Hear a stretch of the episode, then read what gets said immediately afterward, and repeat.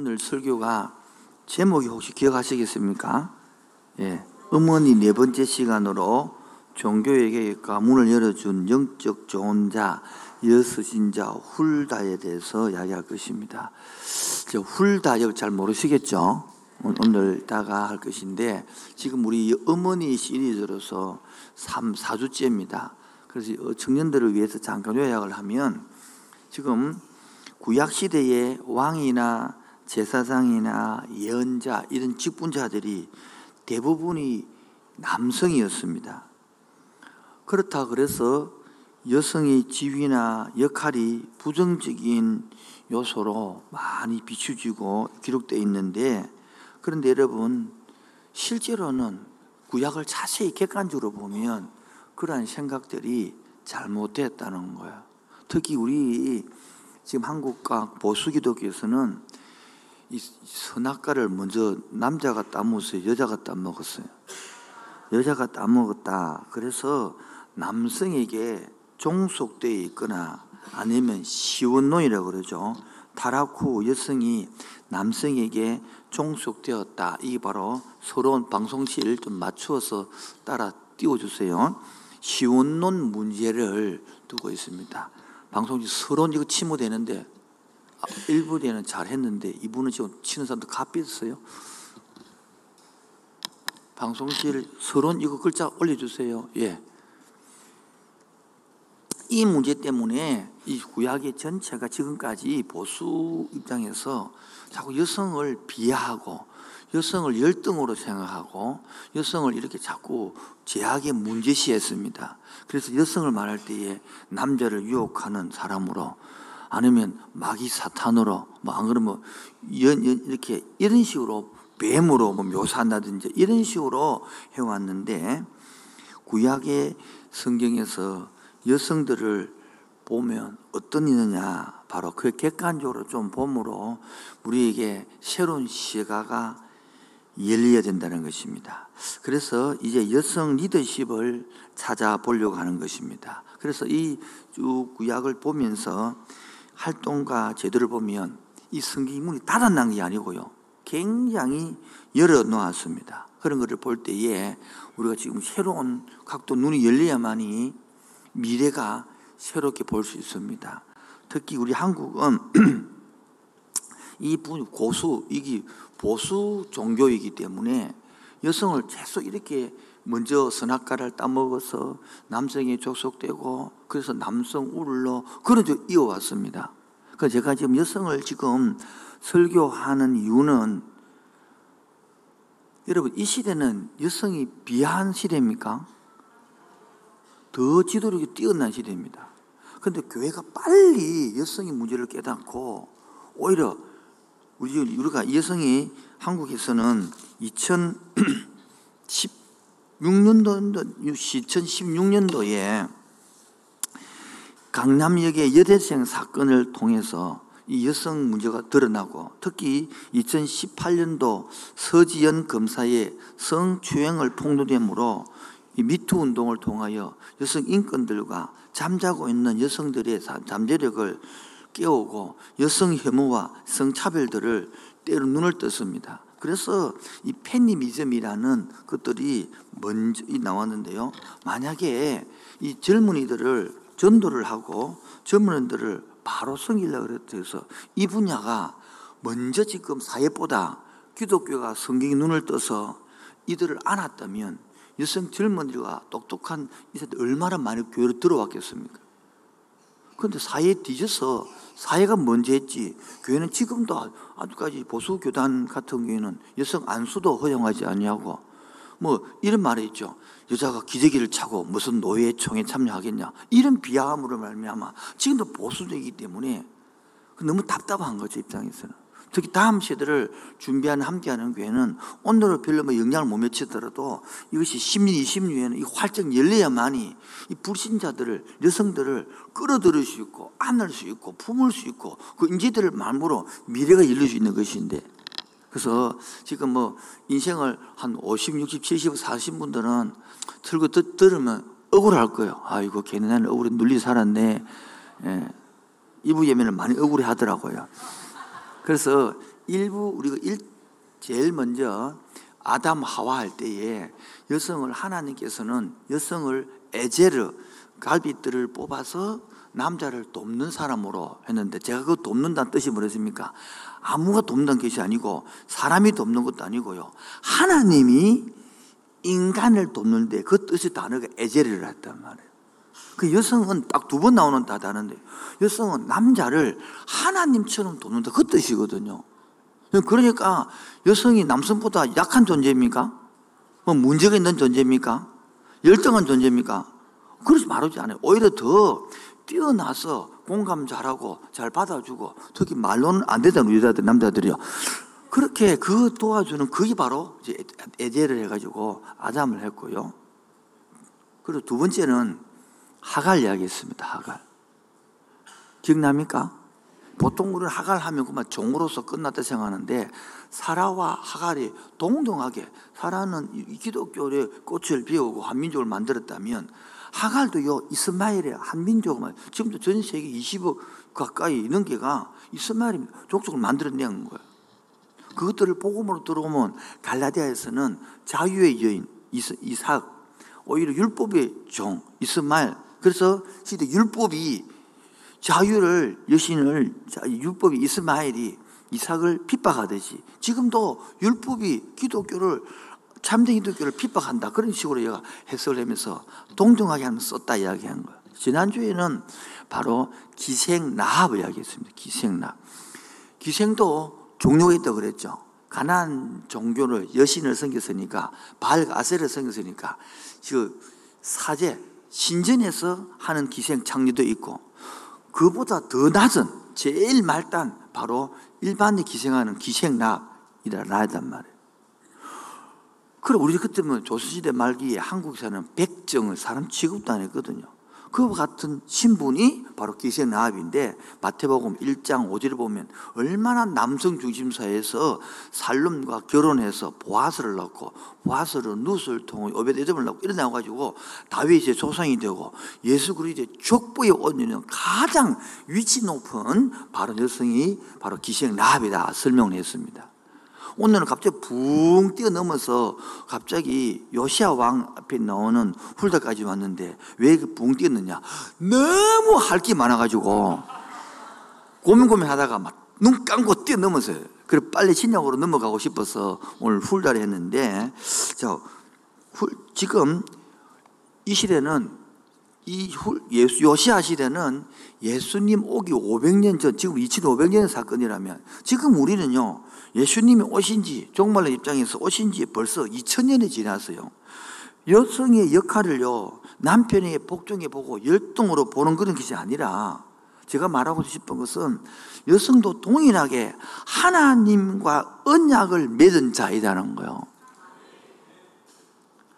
그리고 남성을 통하여 복음을 듣는 게 아니라 여성도 동일하게 하나님의 말씀을 직접 듣는 자다라는 거예요.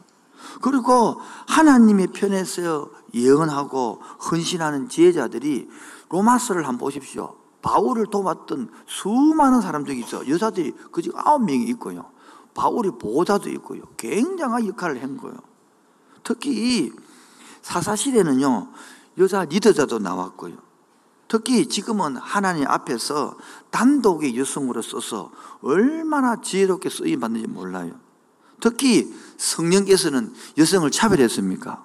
오히려 더 성령 충만해서 여성들이 더 뭐합니까? 영적으로 열려 있고 지도자로서 예민하게 만들어져 있는데 지금 보수라는 그 명목 하에서 이상하게 눌려 있는 이 장면에서 회복이 일어나서 하나님 나라에 성령의 시대에 잘 쓰임 받고 더 예민하게 돼서 오히려 가정을 자녀를 더 잘 키우고 가, 가정과 사이를 회복시키 가는 놀라운 역사 있기를 바라면서 오늘 설교를 하는 거예요. 저도 이 신학대학원 때 3학년 때 여성학 수업을 우리 우리 신학과는 없어서 기독교 교육학과에 여성학 과목이 있어서 제가 거기에 갔습니다. 기독교 교육학과는 거의 다 여자들이거든요. 갔더만은 내가 혼자 좀 그래서 머리에서 내 친구 하나 꼬시가고 둘이 갔는데 올 여자하고 둘마다 앉아 있는 거야. 그래서 교수님이 진학교 옷으니까 놀래잖아요. 왜 왔냐고 묻더라고. 내가 이런 말을 했거든. 아니, 교회 가보라고. 60% 70%가 다 여자들이라고. 여자를 모르고 어찌 목회를 하겠냐고. 여자를 알아야 되겠다고. 이랬던 걸 굉장히 좋아하는 거예요.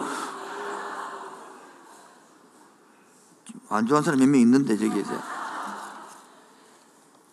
자, 그래서 그때 유성하고 수업을 들었던 게 저한테 굉장히 도움이 되는 거예요. 자, 그래서 이런 각도로 지금 10분을 설명할 것이고, 오늘은 그 청년뒤로 봤기 때문에 어머니 좀 뒤로 좀 미루고, 페니미즘까지 진도를 나가서 저 페니미즘에서 서러운 입구까지 진도를 뺄 생각입니다. 제일 그래서 지금 이 시간에는 제일 첫 번째가 뭐냐니까, 하나님 아버지의 마음을 장세기부터 여러분 한 세기 각도로 읽어야 요한계시록까지 하나님 각도가 보여지거든요. 그리고 그렇게 하려고 그러는 거예요. 자, 그러면 하나님 아버지의 마음을 읽으려면 여러분 성경을 쫙 읽어야 되잖아요. 그러면 그렇죠. 읽어지에 못 읽죠. 안 읽어지죠. 그래서 제가 조금 하는 방법을 도움 줄까요? 도움 좀 하실래요? 못 믿어. 이렇게. 물어봅시다. 창세기를 먼저 읽는 게 좋아요? 출애굽기를 먼저 읽는 게 좋아요? 예. 출애굽기를 먼저 읽어야 장식이 이어되는 거예요. 왜냐하면 이스라엘 백성들이 애굽에서 나와가지고 광야에 와서 시내산에 도착해서 그때에 모세가 나를 이끌는 하나님이 누군 줄 아느냐? 너희를 어디 왜 애굽에 종사를 한줄 아느냐? 그, 그분이, 그분이 하나님인데 그분이 어떤 분인 줄 아느냐를 설명하기 위해 창세기를 이야기한 거거든요. 분이 왜 이렇지? 수십 년 교회 다녀도 이런 것들 모르고 그냥 막 읽으니까 이해가 안 된다는 거죠. 그래서 오늘 본문을 해서 제가 창세기 각도로 가지고 오늘 본문을 풀기 위해서 제가 하는 종종 방법이 있는데 그게 뭐냐면 여러분 성경 그 저도 많은 말 읽다 보니까 여러분 시험 치다 보면 이 두꺼운 책도 이 두꺼운 책도 10분 만에 다 볼 때가 있잖아요 이렇게 시험, 시험 공부 안 해봤습니까? 한 시간 만에 다 보고 있잖아요. 그처럼 저는 두 시간 반 만에 성경을 요한계시록 쫙 읽습니다. 어떻게 읽냐 궁금하네요. 예. 이 성경이 많은 짜리는 안 되고요. 한 3만 원, 4만 원, 5만 원 주면 소 제목을 쫙 달아놓은 성경이 있습니다. 그리고 줄을 제가 또 꺼난 게 있거든요. 그 줄 끝난 거 하고 소 제목을 쫙 따라가 읽으면 한두 시간 반 만에 다 읽습니다. 그 흐름을 알리는 거죠. 그 각도로 읽다가 오늘 제가 설교를 준비한 거예요. 그게 뭐냐? 첫 번째가 바로 하나님 아버지의 마음입니다. 뭐라고요? 오늘 이 내용이 어떤 내용이냐면 바로 하나님 입장에 입장에 대 보십시오. 하나님께서 애굽 백성으로 자기 백성이 종살이 하고 있으니까 건지내 가지고 하나님의 나라를 만든 거예요. 그래서 하나님 나라를 만들 힘을 길러준 것이 이스라엘 나라단 말이에요. 첫 번째 왕이 누구요? 사울. 두 번째 왕이 다윗. 세 번째 왕이 솔로몬. 그럼 이렇게 하나님께서 복을 줬는데 하나님 나라를 만들기보다는 자꾸 이방인 우상을 섬기고 문제돼서 솔로몬이 복 줬지만은 우상이 박나미를 만들어 버렸어요. 부인 천명 두 가지고 온갖 우상이만 다 들어보는 거예요. 그래 하는 안타까워서 하는 북쪽과 남쪽을 나누어서 했는데 결국 북쪽도 르호암 때문에 안 돌아오고 망했어요. 남쪽에 그때 왕이 히세기의 왕인데 그래가지고 그 아들이 문하세거든요. 12개. 그리고 55년을 다스리면서 나라를 완전히 거들 내봅니다. 거들. 나라 망해요. 그럼 성경 나오거든. 역대하 23세기 보면 문하세 때문에 나라 망한다고. 그래서 2년 동안 아몬드가 이고 아몬이 다스리고 그 밑에 누가 있냐? 요시아 왕이 8살 때 왕이 되어서 종교 개혁을 일으키는 거예요. 하나님의 마음을 알고 마지막 한번 그래서 봅시다. 34절, 34절 봅시다. 시작. 34장 1절에 34장 1절 시작. 요시아가 왕위에 오를 때에 나이가 몇 세라고요? 예루살렘에서 31년 동안 다스립니다. 여러분, 이 다스리고 6년 있다가 1차 포로 잡혀가고 22년 있다가 완전히 포로 망해봅니다. 그럼 만약에 하나님 마음이 완전히 마지막 이 종교 개혁을 일으키고 회- 회복되도록 하는 요시아에게 하는 마음껏 지금 뭡니까? 기대를 걸고 있는 거예요, 지금. 그때의 2절 여호와 보시기에 정직하게 행하여 그의 조상 다윗의 길로 그러며 좌우로 뭐하지 아니하고 여로보암의 길로 쫓지 아니하고 무슨 길을 쫓았다 이렇게 열왕기상의 표현이거든요 하나님 기대감을 걸고 있는 거예요. 그래서 3절부터 봅시다. 3절. 아직도 어렸을 때 곧 왕이 있은 지 8년에 그의 조상 다윗이 하나님을 비로소 찾고 제 12년에 유다와 예루살렘 뭐하고 정결하게 하여 산당과 아세르 목상들을 아로시 우상들을 부어 만든 우상들을 다 제거해 버리며 여러분 산당을 저 이런 나오지만 저를 보세요.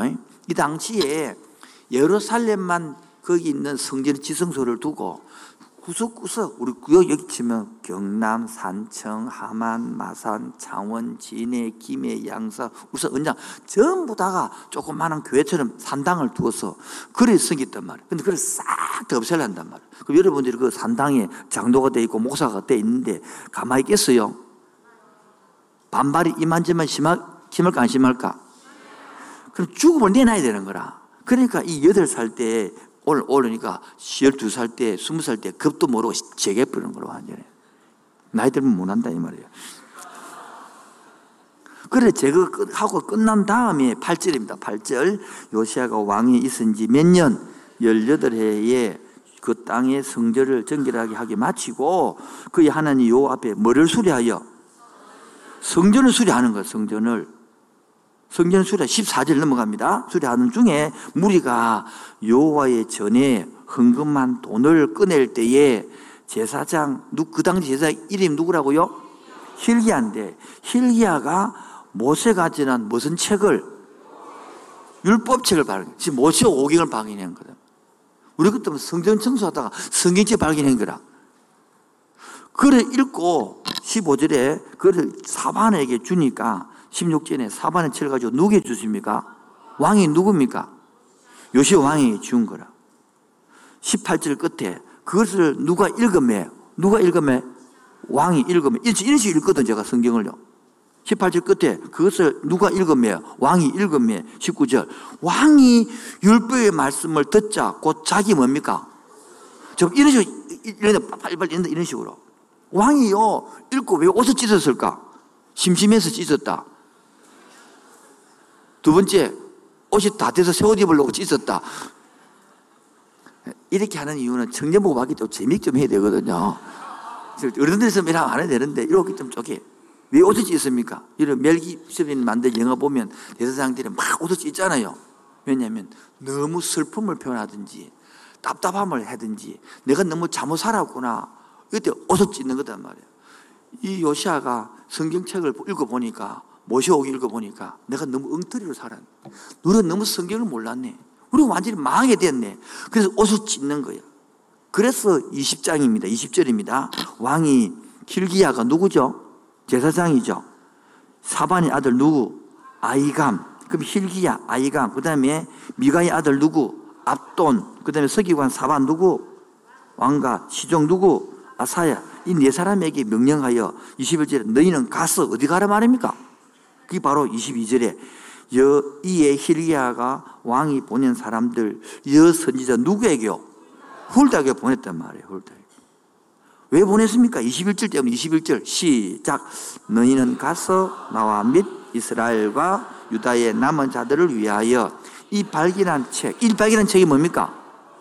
율법책이란 말이에요. 모셔 지난 그걸 말씀에 대하여 물어라. 여호와께 물어라. 우리 조상들이 여호와의 말씀을 지키지 아니하고 이 책에 기록된 모든 것을 준행하지 아니하였으므로 여호와께서 우리에게 쏟으신 진노가 크다라고 이 내용을 누구한테 물어라 한 거예요. 여 제사장 훌다에게 물어라. 여러분 그 당시에 남제사장이 없었을까? 이 당시에 대 종지가요 예레미야하고 스반자요. 그걸 다 서가에 있는데요. 이 묻는 거예요. 그래서 물었더만은 23절부터 이렇게 27절까지 막 그래서 깨닫고요. 27절 봅시다. 내가 이곳과 이 주민을 가리켜 말한 것을 듣고 마음이 연약하여 하나님 앞에 곧 앞에서 겸손하여 옷을 찢고 통곡함으로 나도 내 말 들어놓으라 가지고 이 훌단 말을 인정하는 거죠. 하나님의 말씀을 받아들이는 거죠. 그래서 29절에 뭡니까? 왕이 사람을 보내 유다와 예루살렘에 있는 누구를 모든 장로를 다 물러 모으고 30절에 끝에 보면 왕이 여호와의 전 앞에서 발견한 언약의 모든 말씀을 읽어 누구에게 이제 무리에게 알려주고 왕이 자기 처소의 30장입니다. 앞에서 언약을 세우되 마음을 다하고 목숨을 다하여 여호와를 순종하고 그의 계명과 법도 율례를 지켜 이 책의 언약대 이루라 하고 하면 우상타파를 쫙 하는 거야, 이제. 그래서 35장은 드디어 6월절까지 지키는 아무 이렇게 아무도 못 지켰던 6월절을 지키고 6월절이 실행되고 그런 이야기가 나오는 것이고. 자 보십시오. 하나님께서는 요 지금 요시아에게 성경책을 주가지고 발견하고 찢었는데 이것이 하나님의 뜻이 맞느냐 맞느냐 모른단 말이에요. 그 누구에 보냈습니까? 와 제사장부터 이 네 사람을 누구한테 보냈다? 훌다에게 보내는 거예요. 근데 이 훌다가 몰라가 몰라 이러면 끝나버리 지금 말이지 지금은. 그래서 큰 두 번째 이 하나님의 마음을 훌다는 알고 있대 말이거든요. 그리고 요시아가 이제 발동을 그런 거죠. 그 훌다가 어떤 여성인 훌다가 어떤 사람인지 궁금하네요. 아이고, 아이고 이제 이렇게 오늘 반응이 참 좋다 그렇죠? 음. 오늘 본문 34장 22절 읽도록 하겠습니다. 22절. 다 같이요. 시작.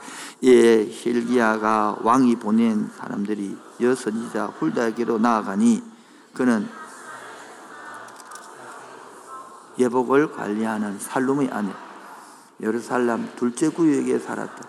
그가 예, 우리 아까 맨 처음에 성경책 지하고 교도 읽을 때는 내용이 이해가 잘 됐어요, 이해가 안 됐어요. 근데 두 번째 읽으니까 이해가 되죠?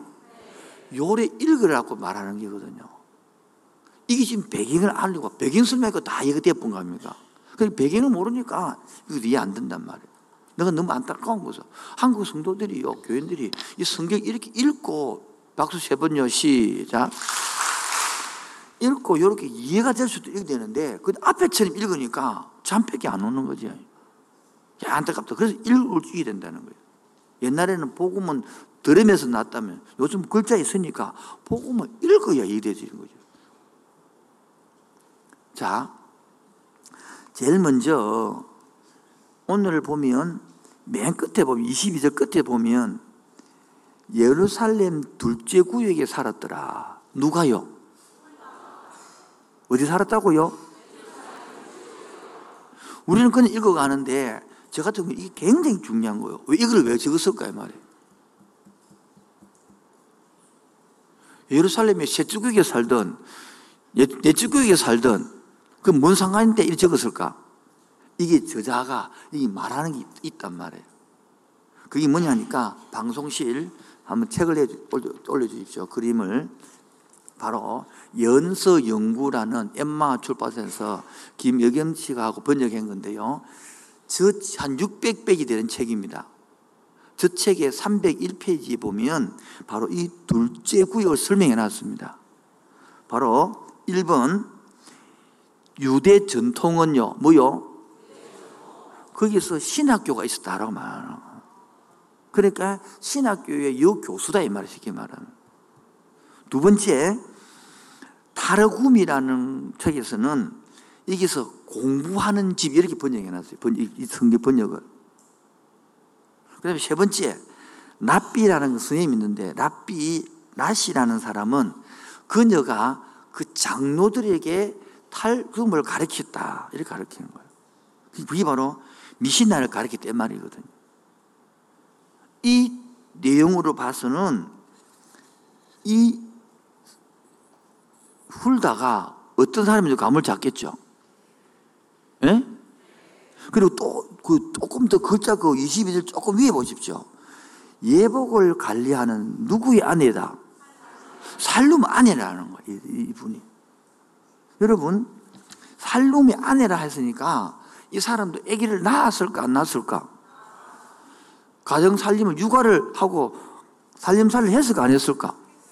우리 그때 뭐 밥을 하고 빨래를 하고 이불 청소를 하고 막 거실을 닦고 했을까 안 했을까? 했단 말이에요. 요즘 왜 자가 하느냐면 팬이 이 집에 자꾸 잘못되게 물두고 나면 여성들은 밥도 안 하고 빨래도 안 하고 밖에 못 돌아다니고 그렇게 가면 안 된다 그것들이. 우리 정경적으로 보는 더한 살룸의 아내로서 예루살렘의 둘째 구역에 거하면서 이 말에 현실에 딱 이야기하는 거예요. 그 제가 볼 때는 이 훌다는 장로들도 가르치고 공부도 하고 신학교 교수였다면 지성이 있다 없다? 지성이 있다 이거예요. 영적 리더십이 있었단 말이에요. 영적 리더십 때문에 봐요. 아까 말한 제사장도 그거 가서 물으러 가는 거예요. 물론 왕이 보냈겠지만 대단한 리더십이 돼. 그 당시에 남자들 다 제사장도 있는데 그리고 이 사람은 지성만 있던 게 아니라 영성도 있었던 거예요. 왜? 지금 말했잖아. 요시아가 종교 개혁을 하고 우리 박았는데 그걸 깨어서 하나님 마음대로 다 해석해 내는 거예요. 중요한 게 있었냐고 여성들이 막 머리 막 공부만 콱 해가 요즘 사람들은 막, 막 박사가 돼가지고 막 음식도 안 하고 막 청소도 안 하고 열애도 안 하고 애도 안 낳고 식도 안 가고 막 그렇게 패닉이지 말단 말이에요 그런 것들 다 뭡니까? 그 지식을 갖고 있으면서 그리고 영성을 갖고 사회생활에 깨어서 가정을 보여. 지금 말하면 한 가정의 아내의 역할을 다 하고 있고. 너무 내가 과하게 해석하는지는 모르지만 지금 보면 그래 볼수 있잖아요. 그리고 영성이 되어서 이 시대의 하나님 마음을 읽고 요시가 종교개혁할 수 있는 해석을 다 해내려고. 그렇게 보통 지성이 있으면 안 깨어있는데 지성이 있어도 영성도 있고 보통 영성이 있으면 지성이 없는데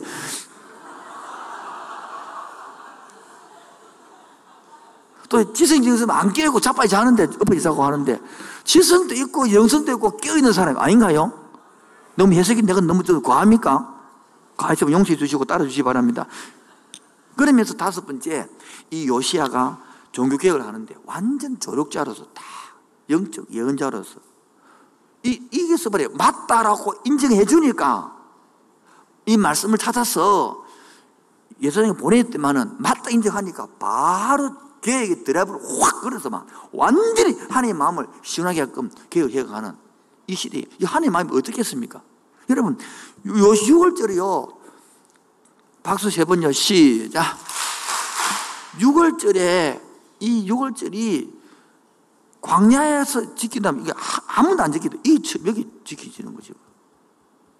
하나님의 제도가 6월절이 뭡니까? 예수님을 나타내는 상징하는 거 아닙니까?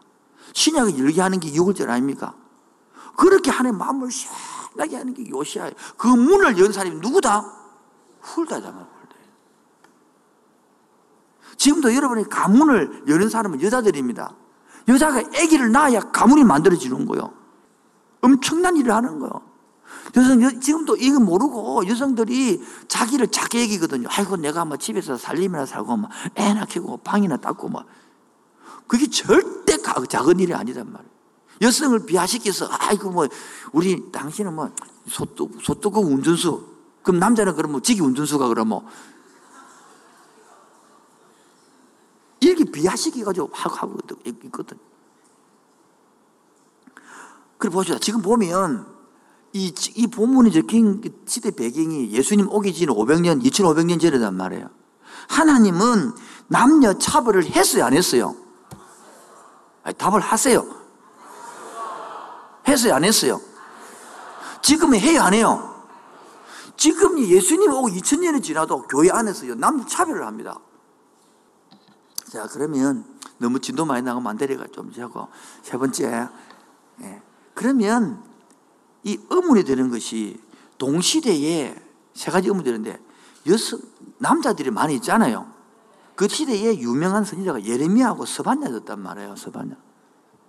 그런데 왜 굳이 이 여자를 찾아갔을까? 인정했을까? 궁금 안 해요? 어, 이거 궁금하다 하시니까 이제 제가 설명할게요, 이것은 아까 그 책에 보면 이런 게 나옵니다. 이 여덟 살 왕이 되었으니까 어머니 요시아가 어머니 영향을 많이 받았다 안 받았다? 받았다는 거예요. 그래서 이 훌다가 어머니하고 잘 아는 사람이 되는 거예요. 그러니까 어릴 때부터 엄마하고 관계됐으니까 거기에 여선지자로서 뛰어나고 지성도 있고 영성도 있고 하니까 그래서 선지자가 거기에 보냈다라고 책에 적혀 있는데 성경책은 안 놓으니까 몰라요. 그래서 저는 그래 따라가고 싶고요. 두 번째는 이 남정, 남성 우울 시대 아닙니까? 그런데 신이 정타 통치하는 시대인데 어떻게 해서 바로 이렇게 여선지자에게 이, 이런 글들이 주어지느냐. 여러분, 가만 보면 우리 옛날 가르쳐 들어보면 이스라엘을 40년 동안 인도해야 할 때의 지도자가 누구였어? 몰라요? 제가 아니요. 누구예요? 모세였죠. 그런데 지도자가 모세 한 사람밖에 없습니까? 누가 있습니까? 아론도 있고, 후울도 있고. 근데 더 여성 지도자가 있습니까? 14장에 보면 홍해를 건너가고 노래를 부르는데 누가 부릅니까? 미리암. 내가 미리암 공부도 했는데 하려 하다가 미리암의 지도력이 엄청 대단했습니다, 여러분. 공부해보면 너무너무 대단했습니다. 또 봅시다. 사사 중에서 여자 사사가 있어. 누구예요? 날 봐라, 더 보라, 날 봐라, 더 보라. 더 보라가 있어, 더 보라. 그 많은 사주 중에 있어, 여자 더 보라. 하나님은 차별해서 안 했어요. 그런데 지금 이상하게 차별되어 있는 거예요. 이게 지금 교회 안에 보수란이 있어요. 왜? 저런 여러분들 저도 모르게 남성 중심으로 성경을 적어 놓고 남성 교육을 받아보고 나면 여성 스스로도 그래 여기 보고 말아버리는 거예요.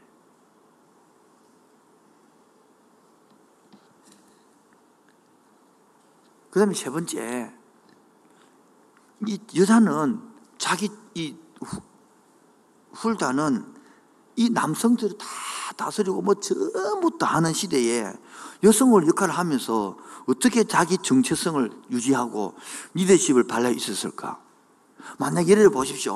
만약에 여러분 같으면 그래서 대제장하고 중요한 왕 국가를 다스리는 사람들이 온다 그러면 올 하겠으면 내가 가, 갈까요? 말이 빨랐나? 오라 할까? 여러분 갈까요? 근데 오라 해가지고 기다려가지고 해주잖아 텅텅당당 이 근거가 왜냐? 왜 이렇게 하느냐? 정대성이 관계있네. 바로 아까 말한 것처럼 살룸 아내, 한 남편의 아내로 역할로서 다 살았다는 거예요. 그리고 가정과 가사와 육아를 모두 감당하게 돼요.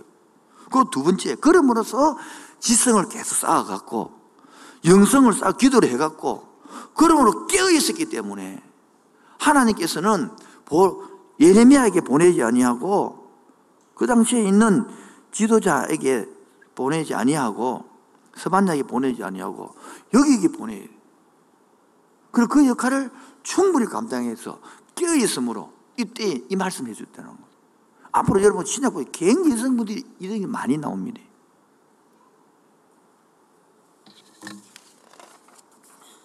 그래서 결론으로 이 들어가서 기독교와 이 페니미즘은 이 복음주의라는 미명하에 성경적 페니미즘이라는 페니미즘 단어는 이제 아시겠죠? 설명하 계신데 이 기독교와 페니미즘은 서로 만날 수밖에 없고 또 만나야만이 우리 입장을 건강하게 나타낼 수 있습니다. 우선 남자와 여자는 하나님의 형성으로 동등하게 창조했다는 믿습니까? 그러면 하나님의 형상, 원형상인 예수님께서도 예수님도 살할 때에 유대 가부장적 사회 속에서 살았습니다. 그런데 하나님의 형상을 입은 원래인 여성들을요, 굉장히 존중했습니다. 그 당시 사봉수를 보라고요. 사봉수에 보면, 어디 보면, 유대인으로서 사마리아에 갈 필요도 없습니다. 그런데 사마리아에 가서 사마리아 여자를 만납니다. 물 달라. 지금 작업 거는 겁니까? 지금 노총각이 지금 작업 거는 거요? 뭐 꼬시는 겁니까, 지금? 그 여성에게 물을 달라. 그 여성을 존중해주고, 여성을 주님을 예수를 만나게 하고, 그 여자가 좋아서 내가 메시를 만나 때려 넣는단 말이에요. 다른 사람 그 당시에 이 유대인들도 말도 안 되는 소리인데 예수님 어떻게 보면요 굉장히 개혁갑니다. 나사로, 누이, 마리아도 그렇고요. 무덤에 보십시오. 제일 먼저 들어온 사람들, 유사들 얼마나 많으세요. 황유갑과 옥합도 깨뜨리고. 차별하고 그런 거 안 했어요. 다 인정하고 존중했습니다. 근데 성경을 이렇게 깨어있는 기독교가 되었다면, 제가 아까 말한 2016년도, 18년도에 세상이 여성을 막 높이는 게 아니라, 먼저 기독교가 깨어서, 교회가 먼저 이걸 눈을 열고, 오히려 사회에다가 여성이 인권을 이야기하고 여성의 권위를 이야기하고 여성이 하나님 형상으로 창조받다 했다면 이 문을 열었다면 이 젊은이들이 똑똑한 여성들이 지식인들이 얼마나 많이 교회 안으로 들어오고 살아나겠습니까? 특히 우리 다음 세대를 준비하는 함께하는 교회는 이게 빨리 열리해져서 지금으로 늦지 않단 말이에요. 이것들을 더 페미니즘으로 극단으로 가는 것이 아니라 여기서 하나님의 형상으로 지음받는 동등한 여자도 이거 보라고 수많은 여성들이 하나님 이렇게 쓰임 받는데 하나님 이렇게 썼는데 왜 교회에서는 안 쓴다고 누르고 있냔 말이에요. 그래서 우리가 다음 세대를 위해서 심리 심리를 빨리 부모가 눈을 열고 자기들 그렇게 키우고 해야 이 믿지 않는 청년들도 들어와서 다음 세대 이끌어가고 교회도 만들어갈 줄 줄로 이 연사 외치는 바입니다. 박수도 아무도 안 이거.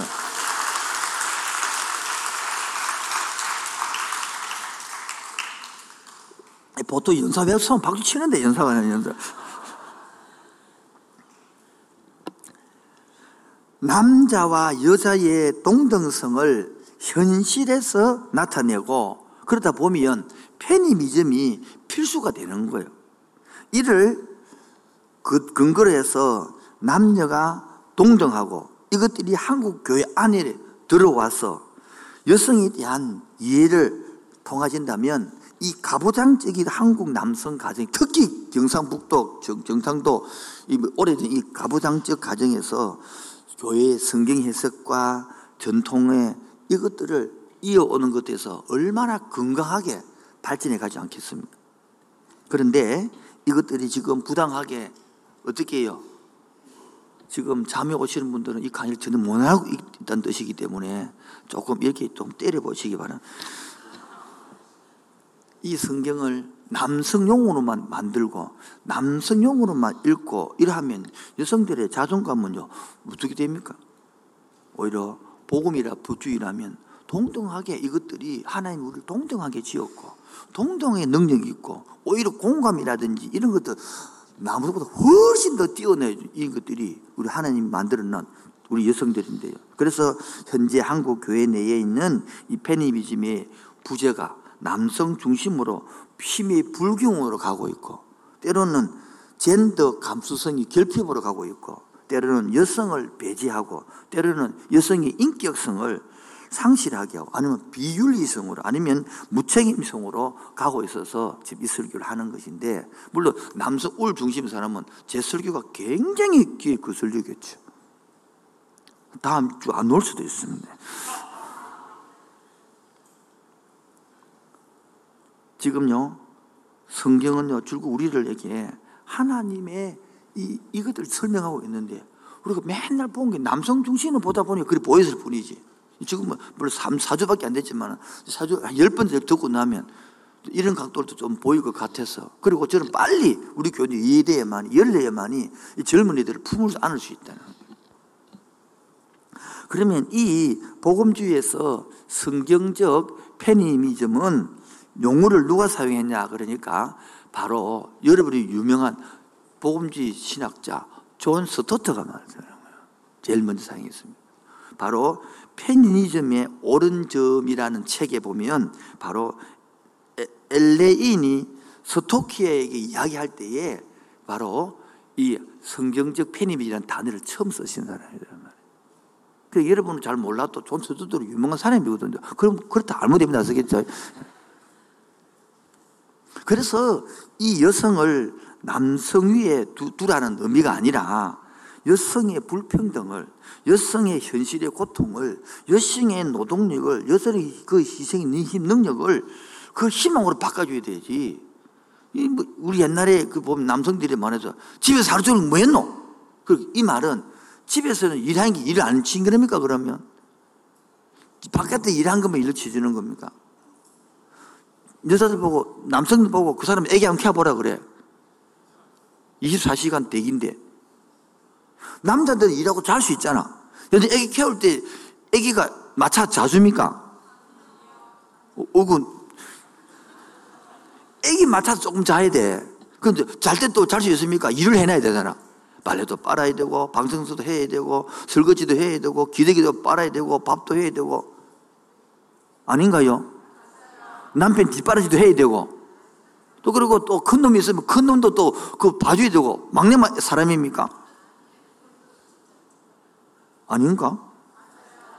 그래서 나중에 우리가 찬양 할 때에 보면 주어진 내 삶이 작게만 보여도 선하신 주 나를 이끄신 분이 중심을 보시는 주님만 날 따르네. 날 택하신 주만 의지해. 내가 지금 보이는 상황이 무너질 것 같고 끝날 것 같고 언제 끝날 것 같지 모를지라도 예수 능력이 나를 붙드니 주님은 내한테 보이지 않아도 나는 주님을 따르겠습니다. 내가 평생 이것을 노래하고 싶습니다. 이렇게 되는 거예요. 이런 것들을 우리 남성들이 알아줘야 되거든요. 읽어줘야 되거든요. 돈 쪼개 벌어온다고. 지구석에서 뭐 했노? 뭐 얘기를 해, 키웠지, 씨.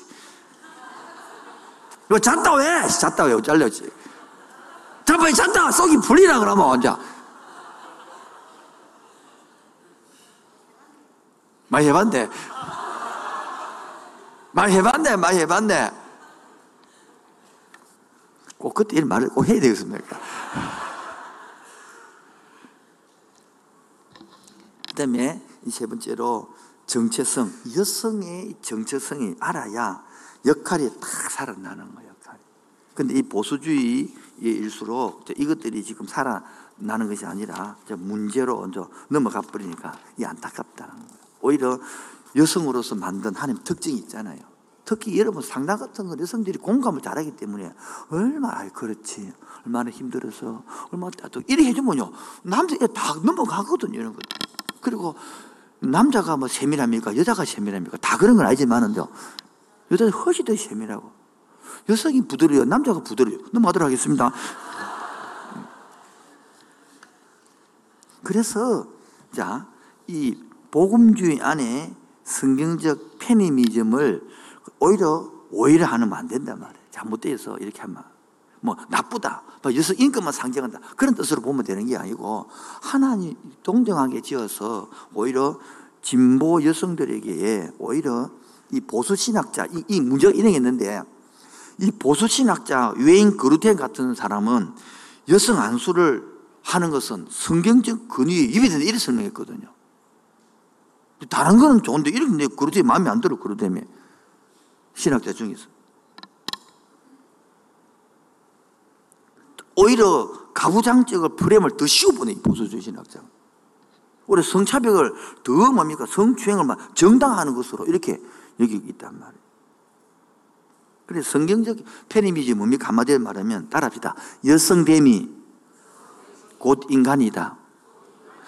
여성됨이 곧 인간됨을 나타내는 거다. 이렇게 인정해 주는 것이겠죠. 무슨 뭐 실존주의 철학자 보보아르 아시죠? 보보아르는 여성은 태어나는 것이 아니라 길러지는 것이다. 이렇게 이제 말을 하면서 자꾸 여성을 비하시긴 나 회복시키려고 했던 사람인데.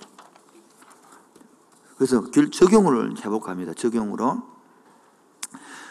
첫 번째, 기독교 여성은 오히려 남성보다 위에 올리고 이런 뜻이 아니라 여성의 불평등한 지위 이것들을 성별 차이역 이런 것들을 우리 참정권을 더 주고 교육권을 더 주고 주체의식을 갖게 하고 인권과 성폭력법 반지법이라든지 가정폭력 방지법이라든지 이런 혜택을 비롯해서 인간으로서 자유와 권리를 누릴 수 있도록 하는 것이 페미니즘이 핵심이란 말이에요. 그런데 페미니즘이 말하는 여성도 인간인데 오히려 개인적인 것이 곧 정치적인 것이 돼가지고 이 여성을 자꾸 이상하게 만들어가지고 이렇게 남성 위에 올리는 그런 것들이 아니다. 이 말이에요. 그게 건강한 거다. 이 말이에요. 두 번째는 하나님의 궁극적인 형상 회복은 남자만 해야 되는 겁니까? 예? 여성도 해야 되는 여성도. 그래서 유명한 이 한스 킹이라는 물론 천주교에서 더 유명하지만은 한스 킹이라는 신학자는 새 시대의 기독교 여성들이 자아 확신을 위하여 새로운 용어로서 여성 신학이라는 단어를 만들면 여성 신학. 남성 신학은 없는데 왜 이걸 회복시키기 위하여 이렇게. 그래서 안에도 굉장히 다른 거예요. 신학교 교학자 안에서도 이걸 인정하고 막 살려주는 학자가 있고 막 까고 뭉지는 학자가 있단 말이에요. 그러므로 성경적 페미니즘을 정의하자면 페미니즘에 담겨 있는 여성됨에 대한 여성 스스로의 질문으로서 인간됨, 하나님의 형상으로 지어받은 인간됨, 그 여성의 정체성과 역할을 스스로 막 규정하고 가둔 것이 아니라 지혜롭게 사회의 형편에 맞추어서 드러내고 살려내고 그래 활용되어짐으로써 하나님 나라의 궁극적인 목표로 쓰임 받는 똑같은 죄의 종들이고 일꾼이다는 거예요. 그러므로 세 번째 인간성의 실현이죠. 뭐라고요?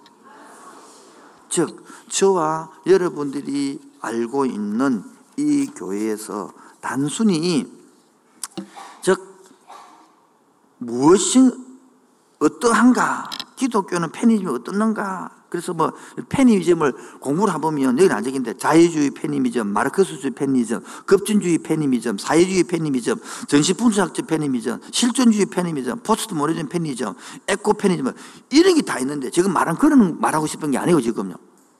성경의 기독교적 페니즘을 기독교를 말하고자 하는 거예요. 그래서 성경적인 용어에 따라서 보수는 또요. 성경적인 용어를 붙였는데 보수는요. 이상하게 또 이렇게 더 한쪽으로 미주지는 것도 있고 그래서 지금 성경적이라는 단어를 하려고 잘 사용 써야 될 것 같아서 오늘도 여성의 교회가 이 하나님의 복음을 제대로 그리스도의 복음과 페니미즘을 다 만남을 통해서 예수와 여성을 동, 보고 살펴내고 그리고 교회와 여성의 관점에서 여성 리더십의 필요성을 인정하고 그러므로 하나님의 나라가 인간성 회복을 통하여 더 넓게 확장되어짐으로써 만들어지고 하는 것들을 이제 꿈꾸고 있는 거예요. 마무리를 지을까 합니다. 구약에서 왕, 제사장, 예언자, 직분을 남자만 한 게 아니고 이렇게 중요한 역할들을 다 여성도 했습니다. 하나님은 남자에게 종속시키지 않았는데 자꾸 이 남성 중심이 그렇게 해석을 해내가지고 선할 거를 먼저 따먹었으니까 여성을 비하라든지 열등한 존재라든지 뭐 부족하다든지 이렇게 해가지고 종속이 두는 것인데 줄 공부해 보니까 성경 그렇지 않았다는 거예요. 보시오, 지난주에 한 것처럼 기생 나합도 하나님 나라에 족보로 쓰임받고 장녀도 그런 쓰임받는데 그리고 더불어도 있고 얼마나 많은지 몰라요. 시내 가면요 예수님도 요 안나 여 선지자가 기다리고 있었거든요. 오히려 더 믿음을 갖고 기도하고 좋은 계기가 되는 것들이. 여러분 훌다 치면요, 이 훌다를 치면 종교개혁 치면 중세 때의 훌다 나옵니다. 이 성기 훌다하고 다릅니다, 아시겠죠? 오늘도 예수 그리스도가 오신 이후 종말론적 지역에서 예수 역할을 살펴볼 때에 이렇게 깨어 있는데 우리가 복음을 안다 그러고 성령을 받았다 그러면서 집에 돌아가서 가정 생활 하면서 직장 생활 하면서 여성을 비하하고 능력이 모자란지 이렇게 하면 우리가 더, 더 떨어지는 사람들은 거꾸로 알고 오히려 우리가 더 앞서주고 품어주고 직장과 가정과 교회와 사이에서 정말 하나님의 형성으로 같이 달려갈 사람으로 같이 일할 사람으로 존중되어지기를 주의 이름으로 축원드립니다. 그리고 여성 여러분 한국 사회에서 남성과 비교당하고 억울한 것들을 기도하지 푸시고 남자를 용서해 주시고 회복되어서 아름다운 열매와 아름다운 성김이 있기를 다시 한번 추원드립니다 내가 의지했던 것들이 변해가고 억울한 마음은 커져가는데 부끄러움 없이 살고 싶은 마음은 주님께서 아실 것입니다. 의지했던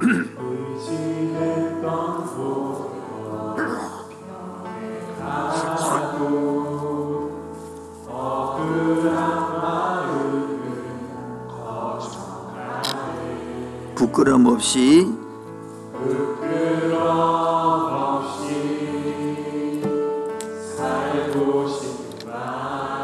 주님이 아십니다.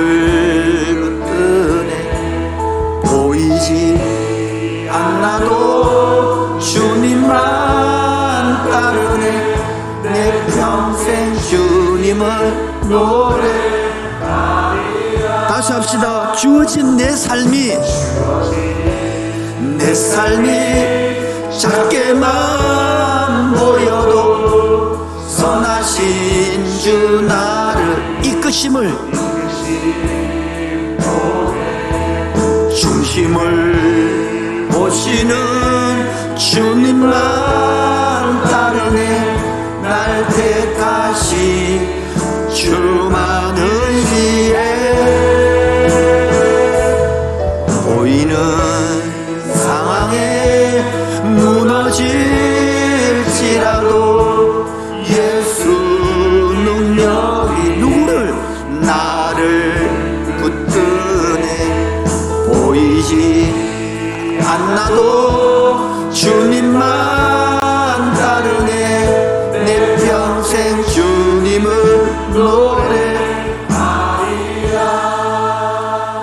여성분들만 내게 삶이 작게 볼지 모르는 거 아니라 남성분도 있습니다. 이게 갖고 알아주겠나? 이거 한다고 누가 뭐 내가 도움이 되나? 또 여성분들이 아기 키우면서 똑같은 빨래하고 똑같은 청소하고 똑같은 밥하고 여러분 이 말씀을 통하여 오늘 하나님의 음성이 들리기를 바랍니다. 주어진 내 삶이 주어진 내 삶이 작게만 선하신 주님은 누구를요? 나를 보내 중심을 보시 주님만 날 택하신 주님만 의지합니다. 지금 내 상황에 보이는 가정 경제 형편이 무너질 것 같고 끝날 것 같고 변화가 없을 것 같은 그곳에 예수는 나를 붙들고 있습니다. 보이지 않나도 주님만 따른 내 평생에 주 다시 합시다. 주어진 내 삶이 내 삶이 작게만 보여도 선하신 주 나를 이끄신 보내 오늘도 중심을 보시는 보시는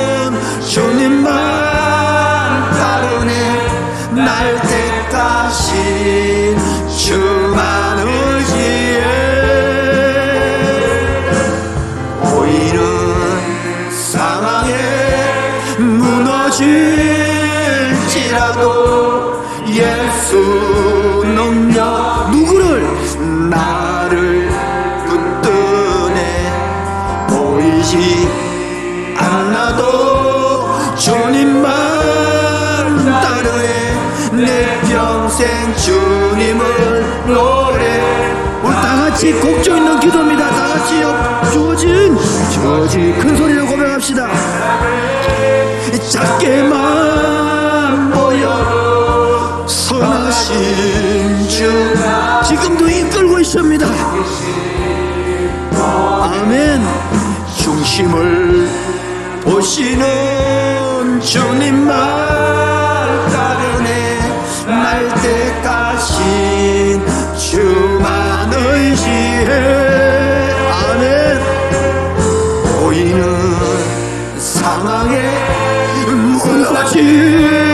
무너질지라도 예수 누구를요?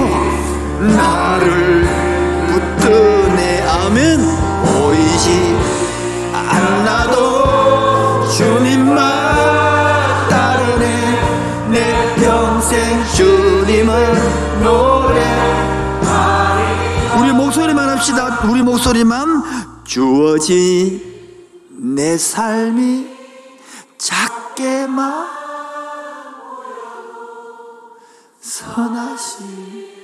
주나 이끄신 분. 오늘도 중심을 보시는 주님만 따르겠습니다. 그게 날 택하신 주님만 의지하겠습니다. 지금 내 상황은요 무너질 것 같고 끝날 것 같고 변하지 않고 계속 반복될 것 같은 그 속에 예수는 나를 붙잡아 주시옵소서. 붙드네 보이지 않아. 누구만? 주님만 따르네 내 평생 주님을 다시 한번더 합시다. 다 같이요. 주여 주어진 주어진 내살 간절히 고백합시다. 걱정 있는 기도입니다. 선하신 주나 이것이 믿습니다. 중심을 보시는 주님만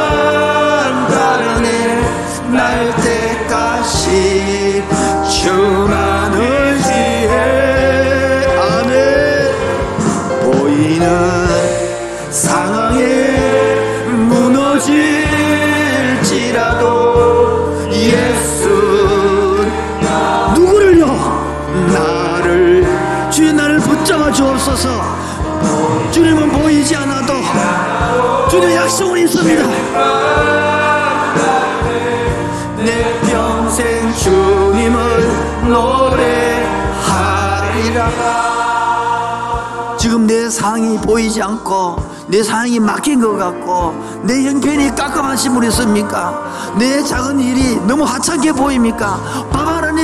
너무 하찮게 보입니까? 남성 여러분 가정을 돌보고 애기 놀아주는 것이 하찮게 보입니까? 결코 그렇지 않습니다. 주여 삼창하면서 하나님 오늘도 주의 보이는 손길을 믿게 하여 주시고 그 손길을 느끼게 하여 주옵시고 그 은혜로 살게 하여 주옵소서. 주의 삼창 기도하겠습니다. 주여 주여! 주여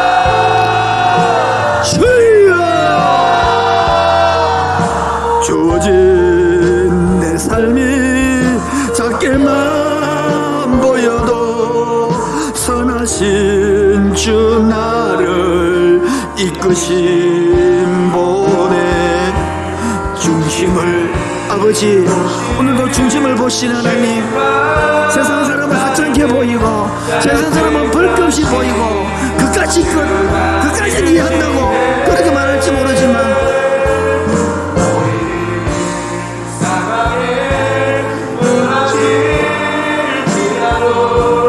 예수 주옵소서. 우리 가정을 붙잡아 주시고 우리 남편을 붙잡아 주시고 우리 자녀를 붙잡아 주시고 우리 가정을 붙잡아 주시옵소서.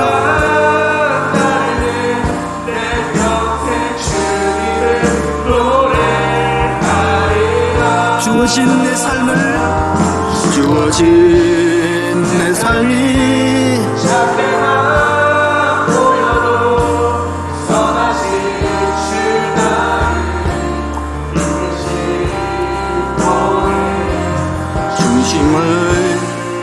보이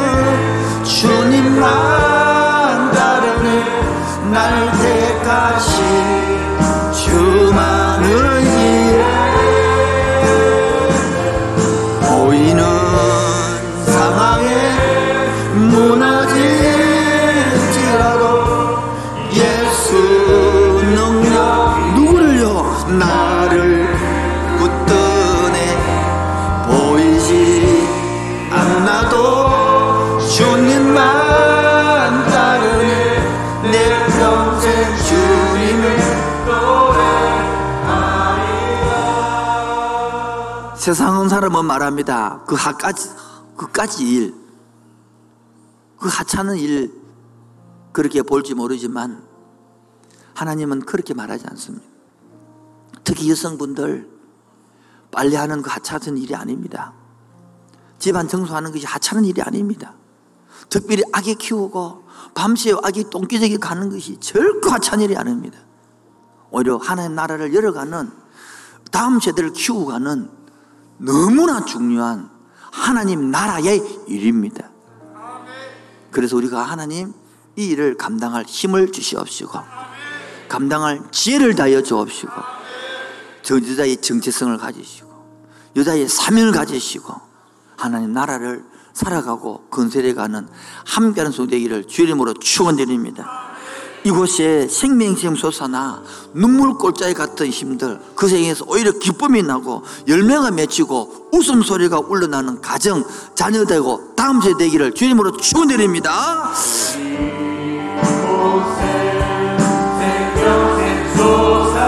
눈물 골짝 지나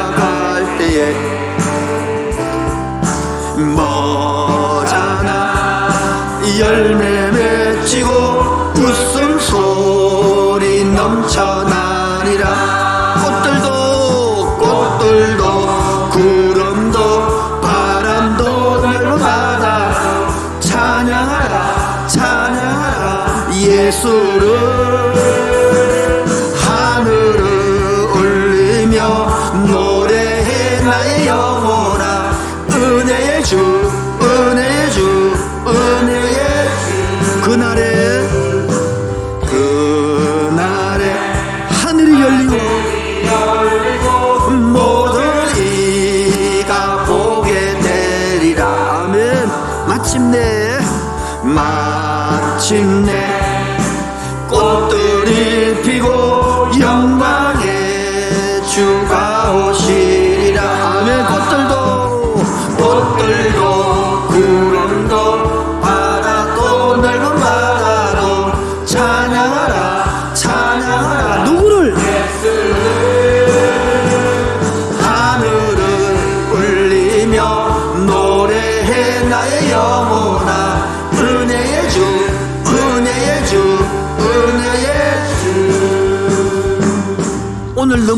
하찮게 보이는 그 일 오늘 너무 하찮게 보이는 바로 그 조그만 일이 바로 그곳에 하나님이 함께 하실 때에 눈물 꼴짝을 지나서 열매 맺히고 웃음이 날 줄로 믿습니다. 곧 하늘이 열리고 은혜가 임할 줄로 믿습니다. 그래서 꽃들도 바람도 구름도 찬양하는데 하나님의 형상으로 지원받았고 예수님이 나를 사랑해서 2000년 전에 돌아가시고 이제 이전 것은 지나갔으니 보라 새 것이 되었다니 새 것이 백성으로 꽃들도 구름도 꽃들도 구름도 바람도 넓은 바다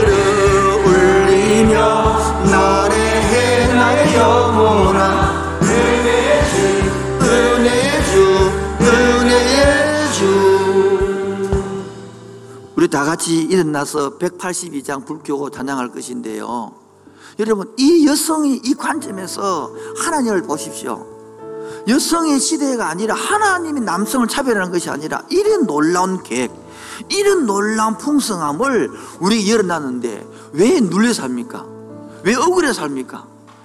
다 일어나서 이 찬상 182장을 부르면서 이런 하나님을 찬양합시다. 강물같이 흐르는 이쁜 성령 강이나리라. 정결한 마 영원하도록 주의 거처 되겠네. 주님 주시는 참된 평화가 내 맘속에 넘치네. 주의 말씀에 거센 풍랑도 잠잠하게 나의 생명 소생케 되면 성령이 마심이야 모든 의심 슬픔 사라져 주의 평강 넘치네 주님 주시는 참된 속에? 내 맘속에 넘치네 주의 말씀에 거센 풍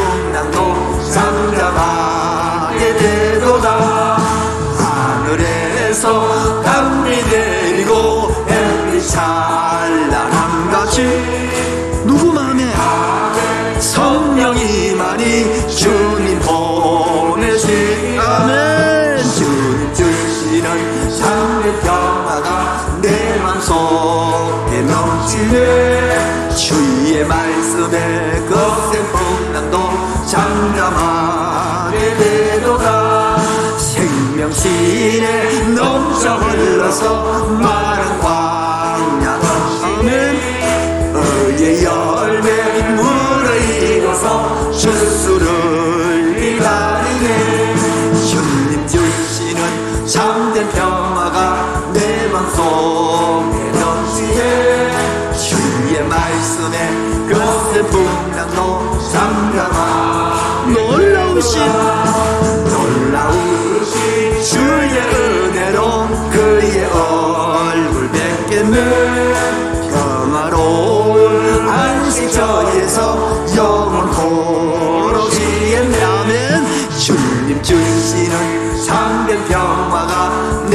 속에 넘치네. 주의 말씀에 거센 풍랑도 잠잠하게 되도다 할렐루야.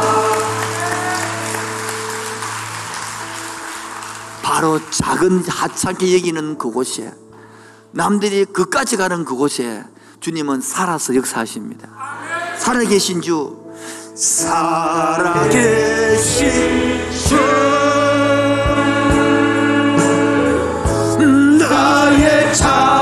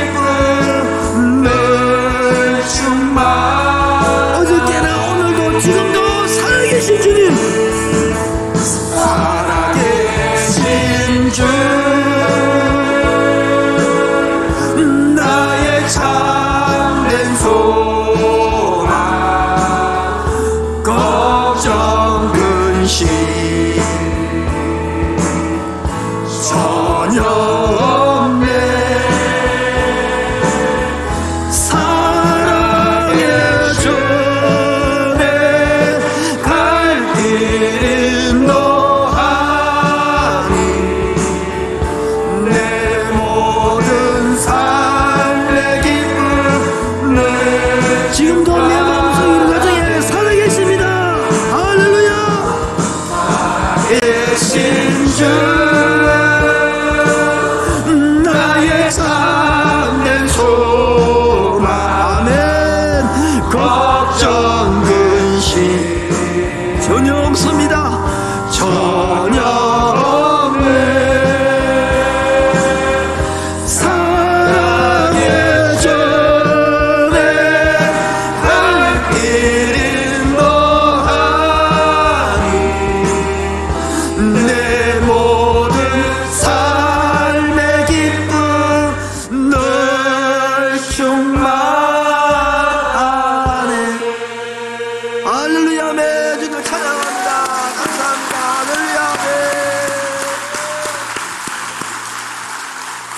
앉으시고 주 축복을 받읍시다. 하나님 오늘도 우리를 이 자리에 불러서 하나님을 예배하는 자녀로 삼아줘서 감사합니다.